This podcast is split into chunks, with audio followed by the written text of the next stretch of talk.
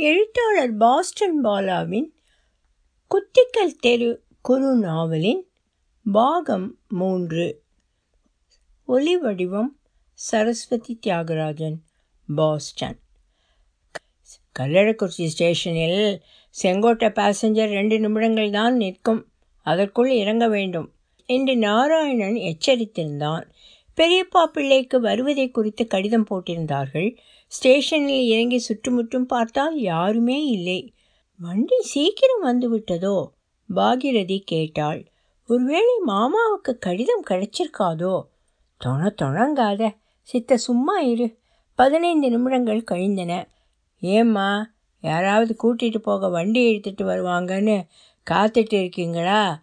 எங்கே போகணும்? மாட்டு வண்டிக்காரன் நெருங்கி வந்து கேட்டான். குத்திக்கல் தெரு போகணும்ப்பா என்ன கேட்குற ஒரு ரூபா கொடுங்கம்மா. என்னப்பா அநியாயமாக இருக்கு நாலனா தருவேன். போங்கம்மா. அந்த காலத்தையே நினச்சிக்கிட்டு. எட்டனாவது தாங்கம்மா. உனக்கும் வேண்டாம் எனக்கும் வேண்டாம். ஆறனா வச்சுக்கிறியா? ரெண்டு பேர் தானே. சரி வாங்கம்மா. பட்டணத்தில் இருந்த பாகீரதி கிராமத்தின் விடியற்காலை பொழுதை ரசித்து கொண்டே வந்தாள். இந்த வீடுதான்ப்பா. ஹை வண்டி நின்றது. வண்டியிலிருந்து பாகீரதி குதித்தாள். அம்மா வாசலில் பெரிய பூட்டு தொங்குறது. தைலாவுக்கு திக்கென்று இருந்தது பக்கத்து வீட்டிலிருந்து ஒரு மாமி வந்து யார் தேடின்னு வந்திருக்கேள்? யார் வேணும்? சாம்பசிவம் இல்லையோ? அவன் மச்சினிக்கு கல்யாணம்னு திருமங்கலம் போயிருக்கா. போய் ஒரு வாரம் ஆச்சே. நாளைக்கு தான் திரும்புகிறா உங்களுக்கு இங்கே வேற யாராவது சொந்தக்காரா இருக்காளா? வைத்தியபுரத்தில் சொந்தக்காரா வீடு இருக்குது அங்கே போய்க்கிறேன். வைத்தியபுரத்துக்கு விடுப்பா. வண்டியில் ஏறி அமர்ந்தனர். வைத்தியபுரம்னா ஒரு ரூபா கொடுத்துடணுமா? சரி விடு. வீதியிலே விவகாரம் வேண்டாம் என்று அடுத்த தெருவிற்கு கேட்டதை கொடுத்தாள் தைலா. பெரியப்பா நாராயணனுக்கு எழுதி வைத்திருந்த அந்த வீட்டில் ஏற்கனவே ஒரு குடித்தனம் இருந்தது. பொதுவாக ஒரு கூடமும் முன்கட்டில் ஒரு சமையலறையும் இவர்களுக்கு ஒதுக்கி தந்தார்கள். சாமான் போட பாவுல் ஜன்னலே இல்லாத இருட்டு அறை இருந்தது. கூடத்தையும் முன்னறையையும் துடைக்கும் பொறுப்பை பாகீரதியிடம் விட்டிருந்தாள் தைலா. தன் மன அழுத்தங்களை எவரிடமும் பகிர்ந்து கொள்ளாததாலோ தாயின் சீதனமோ தைலாவை ஆஸ்துமா நோய் பாடாய்ப்படுத்தியது மூன்றாவது வீட்டிலிருந்து தூதுவளையும் ஆடா துளையிலையும் பறித்து வருவாள் பாகீரதி. அதை கஷாயம் போட்டு குடிப்பாள் தைலா. தாய் மேலும் கீழும் மூச்சு இருப்பதை பார்த்து பாகீரதியின் மனம் தவித்தது. பக்கத்து வீட்டு லோகநாயகி மாமி கோதுமை தவிடு கொடுத்து இதை வறுத்து உங்கள் அம்மாவுக்கு நெஞ்சிலேயும் முதுகிலேயும் ஒத்தடம் கொடு. சளி இழகி சுவாசம் விடுறது சுலபமாக இருக்கும் என்றார். அப்படியே செய்தாள் பாகீரதி. சாம்பசிவமும் சாரதாவும் அடிக்கடி வந்து பார்த்து கொண்டார்கள். அதோடு பாகீரதிக்கு வால்மீகி ராமாயணம் பதினெட்டு புராணங்கள் விக்ரமாதித்தன் கதை மதன காமராஜன் கதை பொன்னியின் செல்வன் அலையோசை பொய்மான் கரடு சிவகாமியின் சபதம் பார்த்திபன் கனவு எல்லாம் படிக்க கொடுத்தார்கள். மாதவிலக்காகும் மூணு நாள் தவிர மற்ற நாளெல்லாம் அம்மாவின் புடவையையும் வாங்கி கொண்டு சலசலத்து ஓடும் ஒரு கிலோமீட்டர் தள்ளி இருக்கும் தாமிரபரணிக்கு தான் போவாள் பாகீரதி அதுவும் பாறை பாறையாக தாண்டி தனி பாறைக்கு போவாள். கரையை ஒட்டி இருக்கும் பாறையில் ஏக கூட்டம் இருக்கும். தோய்க்காதே தண்ணி தெரிக்கிறது நீச்சல் அடிக்காதே சோப்பு போடாதே நீர் குழம்புகிறது என்றெல்லாம் நடுவேதனின் நச்சரிப்பு இல்லாத இடம் அது. உடம்பு விரைத்து போகும் அளவு நீரில் கிடப்பாள். முதலில் கால்கள் கால்களுக்கு நீர் பழகிய பிறகு மெதுவாக இழுப்பு பிறகு மார்பு கச்சை தெரியாத அளவு. தோழிகள் நீர் யானையா? என்று கிண்டல் செய்வார்கள். ஆனாலும் அவள் அதை பொருட்படுத்துவதில்லை. அப்புறம் மெதுவாக சோப்பு போட்டு துவைத்து மீண்டும் நீரோடு உறவாடுவாள் வரும்போது ஆறு நிறைந்த நூற்றுக்கணக்கான மனிதர்கள் இருந்தார்கள் என்றால் கரையேறும்போது அங்கன்றும் இங்கன்றுமாக ஆறேழு பேர் இருப்பார்கள். ஒன்பதரை பத்து மணிக்கு ஒரு குடம் ஜலத்தோடும் ஈரப்புடவை கட்டோடும் தோளிலே துவைத்த துணிகளோடும் மெதுவாக நடப்பாள். கரைமேட்டின் இடது பக்கம் ஒரு நந்தவனம் அதில் பூக்கள் சொரிந்திருந்தன. அங்கே தாடி வைத்த துறவி செடிகளுக்கு தண்ணீர் ஊற்றி கொண்டிருந்தார். மெதுவாக அவரிடம் போய் நான் கொஞ்சம் பூ பறிச்சுக்கட்டுமா என்று கேட்டாள் பாகீரதி. இதெல்லாம் தலையில் வச்சுக்கிற பூவில்லையே. செம்பருத்தி தங்கரளி வாடாமல்லி நந்தியாவட்டை ஊமத்தம்பூ இப்படின்னா இருக்குது நான் வச்சுக்கிறதுக்கு இல்லை. மாலை கட்டி லக்ஷ்மி நாராயணருக்கு போடலாம்னு ஆசை. அப்படியா? எம்புட்டு புண்ணியம் பண்ணியிருக்கணும் இப்படி நினைக்கிறதுக்கு. இந்த வயசில் உனக்கு எம்புட்டு வேணுமோ பறிச்சுக்கோமா. மொட்டை மட்டும் பறிக்காத. என்கிட்ட இனிமேல் கேட்கவே வேணாம். பறிச்சுக்க தாயி. குரல் தழுதழுத்தது. பாகீரதி சந்தோஷம் சொல்லி முடியாது. தன்னுடைய துவைத்த பாவாடையை மேடையில் விரித்து மலர்ந்த மலர்களை பறித்து குவித்தாள். மூட்டை கட்டி கொண்டு அவள் புறப்படும்போது ஆற்றில் ஒருவரும் இல்லை. ஏண்டி இவ்வளோ நேரம்? ஏழு மணிக்கு போனவ இப்போ வர? உள்ளவா சொல்கிறேன் பூ மூட்டையை பிரித்து காண்பித்தாள். நந்தவனத்தில் பறிச்சேம்மா அங்கே இருக்கிற சாமியார் பறிச்சுக்கோன்னுட்டார் நார் வேணுமே. பக்கத்தாத்து ருக்கு தினம் குண்டுமல்லி வாங்குறா இல்லையா? இந்த பக்கத்தாத்து ஆண்டாம் ஜாதி வாங்கிறதுக்காக பூக்காரி கொடுக்குற நார் மிச்சமாறுது. நான் கேட்டு வாங்கி தரேன். பன்னிரெண்டு மணிக்கெல்லாம் சிவப்பு பச்சை வெள்ளை என்று அழகழகாக கதம்ப மாலை கட்டி ஒரு பையில் போட்டு எடுத்து கொண்டு போய் தோழி ருக்குமணியுடன் லக்ஷ்மிபதி கோவிலுக்கு கொண்டு போய் கொடுப்பாள். தினமும் இது வழக்கமாகிவிட்டது? மாதத்தில் மூன்று நாள் அவளால் பூப்பறிக்க போக முடியாது. தாமிரபரணிக்கும் போகக்கூடாது. நாலாம் நாள் குடத்திலே பாதி தண்ணீர் தான் இருக்கும். மீதியெல்லாம் பூவாலேயே நிரம்பி இருக்கும் அன்றைக்கு சின்னது பெரியது என்று இரண்டு மாலை தொடுப்பாள். சின்ன மாலையை தைலா கனடியன் வாய்க்கால் கரையோரத்தில் இருக்கும் சிவன் கோவிலில் கொண்டு கொடுப்பாள். ஊரிலிருந்து நாராயணன் கடிதம் போட்டிருந்தான். அது பெரியப்பாவின் மரணத்தையும் கனகுவின் கல்யாணத்தையும் செய்தியாக கொண்டு வந்திருந்தது. கனகுவை கல்லடைக்குறிச்சி போஸ்ட் மாஸ்டருக்கே கொடுத்திருந்தார்கள். தொந்திலான் தெருவில் கனகுவின் புக்ககத்து முகவரியும் அதில் இருந்தது. வா உங்கள் அத்தையை போய் பார்த்துட்டு வரலாம். என்று அழைத்தாள் தைலா. ஏமா உனக்கு ரோஷமே இல்லையா? உன்னை அத்தைகளும் பாட்டியும் ஏகப்பட்ட பாடுபடுத்தியிருக்கா. அப்பத்தான் தீராது. அவளாலே நம்மளுக்கு கால நாவுக்கு பிரயோஜனம் இல்லை. என்னை வந்து பார்க்க கூட இல்லை பாட்டி. எதுக்குமா இந்த உறவெல்லாம்? பெரிய மனுஷ மாதிரி பேசாதே. பாட்டிக்கு ரெண்டு கண்ணும் தெரியல. உன்னை ஒரு வயசு குழந்தையா அழைச்சிட்டு வந்திருந்த போது அத்தைகளும் பாட்டியும் சேர்ந்து தொட்டில் போட்டால் ஊரே கேலி பண்ணித்து ஒரு வயசு குழந்தைக்கு தொட்டிலான்னு. உன்னை தொட்டிலில் உட்கார வச்சு தொட்டில் பயிரை உன் கையிலே கொடுத்து திங்க வச்சவ உன் பாட்டி. நீ அங்கே இருக்கிற மட்டும் உன்னை கீழேயே விழாமல் தூக்கிண்டு திரிவா கனகு. பெரியவா செஞ்சதுக்கு சின்னவா அவன் என்ன செய்வா? பேசாம வா. பாகீரதி விருப்பமில்லாமல் பின்தொடர்ந்தாள். வீட்டையும் கண்டுபிடித்து விட்டார்கள் சுட்டரிக்கும் வெயில். வாசல் உள்பக்கமாக தாழிடப்பட்டிருந்தது. கதவை தட்டினால் எதிரே ஒரு இரட்டை நாடி அம்மாள் உட்கார்ந்திருந்தார்கள். ஆனால் இவர்களை பார்த்தார்களே ஒழிய எந்த சலனமும் இல்லை. இதுக்கு மேலேயும் இங்கே நிற்கணுமாம்மா வா போகலாம். ஒருவேளை விலாசம் தப்போ? இரு விசாரிச்சுடலாம் யார் ஒன்று நினச்சிட்டுருப்பா சேஷி யாரோ வந்திருக்கா கதவை தர. ஒரு நடு வயது பெண் வந்து கதவை திறந்தாள். யார் வேணும் கனகுன்னு ஒரு பெண்ணை வீரவநல்லூர்லேருந்து இங்கே கட்டி கொடுத்துருக்காளாமே. கனகு எங்கள் நாத்தனார் தான். நாத்தனாருங்கிறே கல்யாணத்தில் காணோம் இது உங்கள் பொண்ணா? ஆமாம் என் ஒரே பொண்ணு. அவள் அப்பா இல்லை. எனக்கு தகவல் வரல. கனவு இருக்காளா? அந்த பெண் உள்ளே திரும்பி கனகுவோட மாமின்னு ஒரு அம்மா வந்திருக்கா. பொண்ணையும் கூட்டிண்டு என்று அறிவித்தபடியே உள்ளே சென்றாள். தன்னை போலவே சம்மதம் பார்த்திருக்காள் பாட்டி. மெல்ல கிசுகிசுத்தாள் பாகீரதி. சும்மா இரு. ஊராளாம் காதில் விழுந்து தொலைக்க போகிறது சுவாதீனமாய் உள்ளே நுழைந்தாள் தைலா. கனகு இல்லையா? கோமுவுக்கு நீங்கள் தானே அஞ்சு பவுனு போட்டு கல்யாணம் பண்ணி வச்சேலாம் இவளுக்கு மூணு பவுனு தான் போட்டா. ரெண்டாம் தாரம் ஆனாலும் அது போதுமா? நிறைய வச்சிருந்தா இவளுக்கு ரெண்டு பவுன் கொடேன் சொந்தம்னு தேடிண்டு வந்திருக்கியே என்று முகவாய்க்கட்டையை தோளில் எடுத்துக்கொண்டாள் அந்த அம்மணி. இருந்தா செய்யலாந்தான் எனக்கும் ஒரு பொண்ணு இருக்காளே. கனகு உள்ளே இருந்து ஆவேசமாய் வந்தாள். தம்பிகளுக்கு எங்கள் அண்ணாவோட ஓட்டலை எழுதி வச்சியே. நாத்தனாருங்கிற போது கை இழுத்துக்கிறதாக்கும்.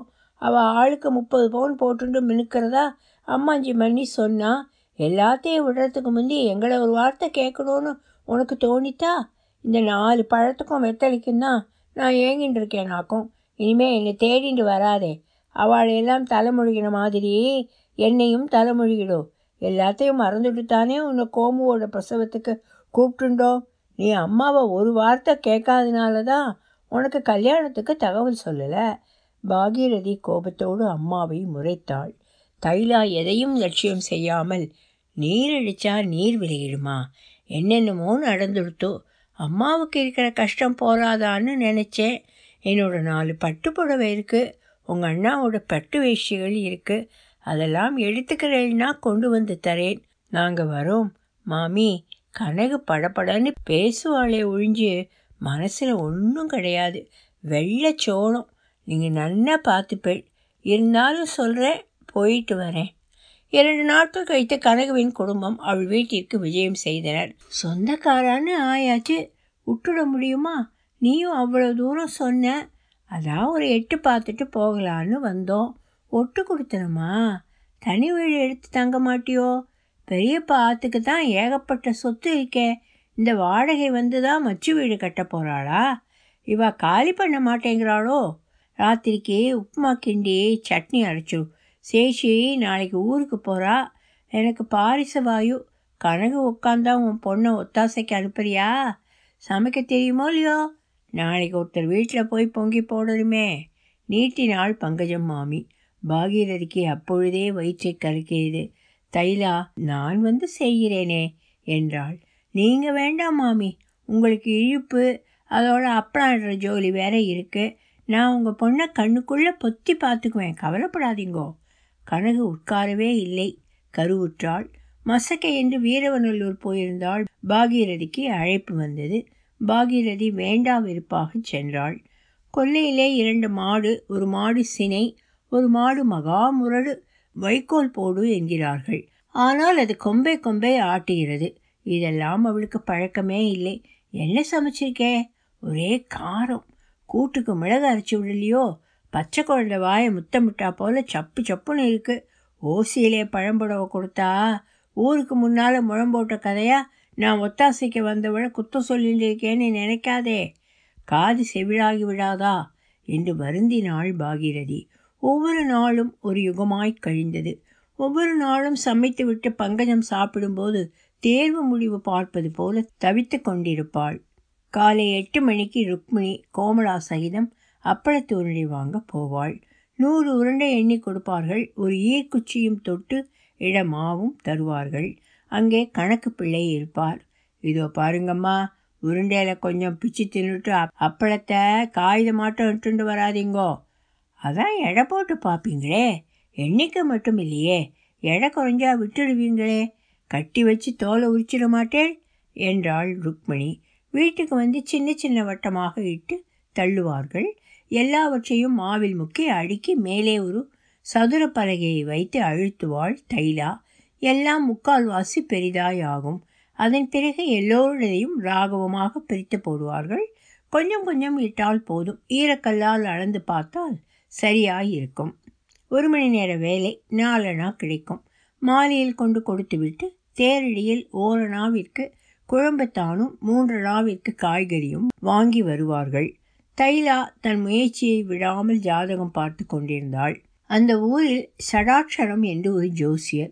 அவர் தந்தையுடன் தன் வீட்டிலேயே சண்டிகா ஹோமங்கள் நவகிரக ஹோமம் மிருத்யுஞ்சய ஹோமம் சுதர்சன ஹோமம் எல்லாம் பண்ணி தருவார். சடாட்சரத்துக்கு கல்யாண வயதிலும் பெண் இருந்தால் ஒன்றரை வயதில் கைக்குழந்தையும் இருந்தது. அவர் தைலாவிடம் உன் பெண் ஜாதகத்தில் சர்ப்பதோஷம் இருக்கிறது. அதற்கு பரிகாரமாக வருகிற கிரகணத்தன்று கிரகணம் விடும் ஆறு மணிக்கு முன்னால் அவளை இங்கே அனுப்பு. புறக்கடை வழியாகத்தான் வர வேண்டும். போகும்போது வாசல் வழியாக போகலாம். ஒரு பூஜை பண்ண வேண்டும். நீ தம்படி செலவழிக்க வேண்டாம். கூட யாரும் வரக்கூடாது. கூட யாராவது வந்தால் நான் திருப்பி அனுப்பித்து விடுவேன். யாரிடமும் இதை சொன்னால் பலிக்காது. ஞாபகம் வச்சுக்கோ. என்று எச்சரித்து அனுப்பினார் தைலா பாகீரதியிடம் நீ வீட்டிலேயே குளித்து விட்டு போ. நான் கிரகண குளிருக்காக ஆற்றங்கரைக்கு போகிறேன். இந்த சமாச்சாரத்தை யார்கிட்டையும் உளறி வைக்காதே கவனமாயிரு என்று அதட்டியிருந்தாள். சடாட்சரத்தின் வீடும் குத்திக்கல் தெருவில்தான் இருந்தது. கல்லறைக்குறிச்சியில் பதினெட்டு தெருவில் உள்ள எல்லா வீடுகளும் நீளமாகத்தான் இருக்கும்.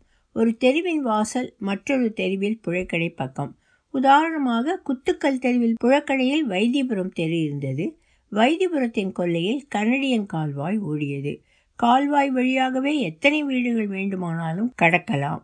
அதனால் விளக்கேற்றினால் திருட்டு பயமும் அதிகம். கழ்வர்கள் முதலில் கல்லை விட்டுத்தான் எரிவார்கள். கல் விழும் சப்தம் கேட்டதும் எல்லோரும் அவரவர் வீட்டுக்குள் அடக்கமாகி கதவை அடிதண்டா போட்டு விடுவார்கள். பிறகு விழுந்தால்தான் வீரமாக வெளியே வருவார்கள். சில நாள் கம்பு கழிகளோடு இளவட்டங்கள் யாரடாது என்று சுற்றி வருவதும் உண்டு. கோவில்களையே அதனால் எட்டு எட்டரைக்குள் பூட்டி விடுவது வழக்கம். சூரிய கிரகணத்தன்று ஊரே தாமிரபரணிக்கு போயிருந்தது. இருட்டு பிரிந்தும் பெய்யாத நேரம். சடாட்சரம் வீட்டு புழைக்கடை கதவை மெதுவாக திறந்து கொண்டு நீளமான நடைபாதையில் நடந்தாள் பாகீரதி. அவர் வீட்டில் புழக்கடை பக்க தாழ்வாரத்தை பூஜை அறையாக மாற்றியிருந்தார். தெய்வ திருவுருவப் படங்கள் மாட்டியிருந்தன. கீழே சின்ன சின்ன விக்கிரகங்கள் ஒரு கிண்ணத்தில் குங்குமமும் ஒரு கிண்ணத்தில் திருநீரும் இருந்தன. மனைப்பலகை இரண்டு போடப்பட்டிருந்தது. தாழ்வார அறையின் ஓரத்தில் சமையலறைக்கு போகும் வாசல். சமையலறையை கடந்ததும் பெரிய பூஜை அறை அதை அடுத்து பெரிய கூடம் கூடத்தை அடுத்து முன்பக்க ரேழி. ரேழியின் இரண்டு புறத்திலும் இரு திண்ணைகள் அங்கே வாசற்கதவு. பெரிய பூஜை அறையில் தானே சடாட்சரத்தின் அப்பா பூஜை பண்ணுவார்? இங்கேயும் ஒரு பூஜை அறை இருக்கிறதா? யோசித்தபடி நின்றிருந்தாள் பாகீரதி. அவர் வீட்டிலும் எல்லோரும் தாமிரபரணிக்கு சென்றிருந்தார்கள். வீடு மட்டுமல்ல தெருவே நிசப்தமாக இருந்தது. உட்கார்ந்துக்கோ குழந்தே சடாட்சரம் மனையை காட்டினார். பாகீரதி அதில் அமர்ந்தாள். இன்னைக்கு தான் ஸ்நானம் பண்ணியா? அம்மா சொன்னா. ஆமாம் பிள்ளையார் பிரம்மச்சாரி இல்லே. வல்லபிங்கிற அசுர பெண்ணுக்கு குழந்தை பிறந்து அசுர வம்சம் பெருகிடக்கூடாதுன்னு தும்பிக்கையாலே அவளுடைய பிறப்புறுப்பை அடைச்சுட்டார் அதுக்கு தோதா அவளை தொடையிலே உட்கார்ந்துட்டார் உன்னுடைய பிறப்புறுப்பிலேயும் தோஷம் இருக்கு. அதை நான் போக்கப் போகிறேன் ஜட்டி போட்டுருந்தியானா அவுத்துரு.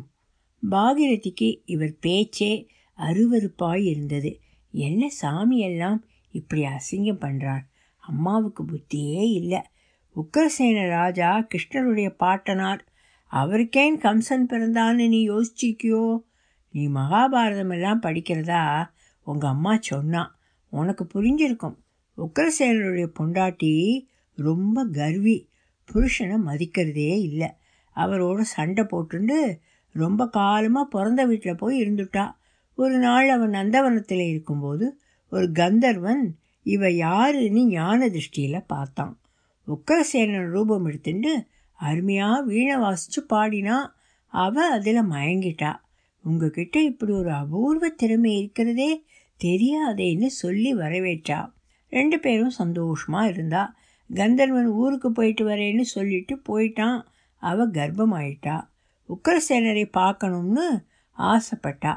அவளோட பெற்றோர் அவளை கொண்டு போய் மதுராவில் விட்டா. உக்கரசேனர்கிட்ட ஒரு நாள் நீங்கள் வீணை இசைச்சு மறுபடி பாடணும்னு கேட்டார். எனக்கு பாடவே தெரியாதேன்னார் அவர். பொய் சொல்கிறேள் ஊருக்கு வந்தபோது பாடினேளே நான் அவ. நீ தான் விளையாடுற. நான் எப்போ ஊருக்கு வந்தேன்? நீயா மனசு மாறி வந்தேன்னு சொல்லிக்க உனக்கு கூச்சமாக இருக்கு? அதுக்கு என்னென்னமோ சொல்கிறேன்னு சொல்லிட்டு போயிட்டார் அவர். அவள் திக்கிச்சு போயிட்டா. தீய குணத்தோட கந்தர்வன் சேர்ந்ததுனால கம்சன் தீயவனாக வந்து பிறந்தான். அவள் கமுக்கமாக அதை மறைச்சுட்டா. அதனாலே என்னால் தோஷம் கழிக்கப்பட்ட நீ சத்புத்திரனை பெத்தெடுப்பே தீட்டு வந்த நாலாம் நாள் ஆணோட சேர்ந்தா கர்ப்பம் தரிக்காது பயப்படாதே. சரி அப்படியே சாஞ்சுக்கோ. இப்படி உளறி கொண்டிருந்தார் சடாட்சரம் தன்னை சுற்றிலும் நெருப்பு எறிவது போல உணர்ந்தாள் பாகீரதி. பகவானே நெசமாவே நீ இருக்கிறது சத்தியமாயிருந்தா இதிலேருந்து என்னை காப்பாத்து. நான் வலுவில்லாதவ காப்பாற்ற ஆள் இல்லை திரௌபதிக்கு புடவையை கொடுத்தது உண்மையாக இருந்தா அனுசூயை மும்மூர்த்திகளையும் குழந்தையாக்கினது வாஸ்தவம்னா உனக்கு உன்கிட்ட இதுவரை எதுவும் கேட்காத என்ன? எப்படி ரட்சிக்க போறேன் இந்த விளக்கு அக்னி திடீர்னு காற்றடித்து வேஷ்டியில் பரவி இவர் எரிய மாட்டார்? இப்படியெல்லாம் பிரார்த்தனையும் வேதனையுமாக அவள் மனம் துடித்தது. சடாட்சரம் தொடர்ந்து பேசிக்கொண்டிருந்தார் அக்னி சப்தரிஷி பத்தினிகள் மேலேயும் ஆசைப்பட்டான். அக்னியோட மனைவி சுவாகா ஒவ்வொருத்தர் ரூபமாக எடுத்து அவரை திருப்தி பண்ணினான் ஆனால் அவளால் கூட அருந்ததி ரூபத்தை எடுக்க முடியல.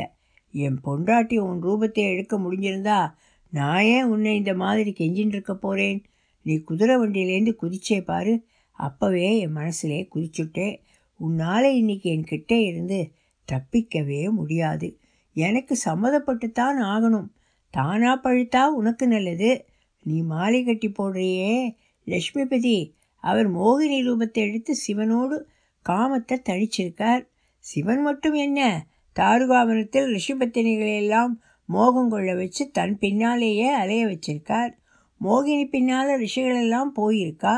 ஜலந்திராசுரனை கொல்ல முடியாத துளசியோட கற்பு தடையாய் இருந்தது. மகாவிஷ்ணு ஜலந்திரன் வடிவில் போய் அவ கற்பை கெடுக்கலையா?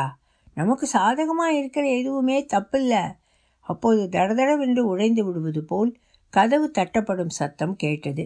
சடாட்சரம் இரு வரேன் என்று எரிச்சலுடன் ஓடினார். இமைக்கும் நேரம் குதிகால் பிடரியில் பட வேகமாக அந்த நீண்ட நடைபாதை தூரத்தை கடந்தாள். தெருவிலும் தலை தெறிக்க ஓடினாள். ஆற்றங்கரை மேட்டிலிருந்து மனிதர்களின் தலைகளை பார்த்ததும் தான் தன்னை நிதானப்படுத்தி கொண்டாள். அவள் மனம் இறைவருக்கு நன்றி சொல்லி மாளவில்லை. மேட்டிலேயே நின்று தாயை பார்த்து கொண்டிருந்தாள் பாகீரதி. அவளை பார்த்ததும் தோண்டி ஜலத்தோடு மேலேறி வந்தாள் தைலா. என்ன காரியம் பண்ணினேன் து அந்த சராட்சரம் மனுஷனா? அம்பாள் வந்து காப்பாத்தலே. நான் சீரழிஞ்சு போயிருப்பேன். எனக்கு கல்யாணம் வேணும்னு நான் கேட்டேனா? இனிமே அவர்கிட்ட ஜாதகத்தை கொண்டு போனேன் நான் கண் காணாமல் ஓடி போயிடுவேன். சொல்கிறேன்னு நினச்சிக்காதே. செஞ்சுருவேன். அடிக்குரலில் உருமினாள் பாகீரதி சரி சரி வா. தொடப்பக்கட்டையால் அடிக்கணும் அந்த மனுஷனை. எட்டு பிள்ளை பெத்தும் விவஸ்தை இல்லாமல் நடந்துட்டுருக்கானே அவள் அப்பா சர்மா மகா சத்து. இவன் மகா அசத்து. எனக்கு புத்தி இருந்தால் தம்பிகள்கிட்ட ஏமாந்திருப்பேனா? மாசமாக போகிறவன் என் நம்பி கெடுத்துட்டான். ஒன்றும் நடக்கலையோ இல்லையோ? ஏன் இவ்வளோ பதட்டமாக இருக்கே வா. என்று சமாதானம் சொல்லியபடி நடந்தாள் தைலா. பாஸ்டன் பாலாவின் குறு நாவல் குத்திக்கல் தெரு முற்றிற்று.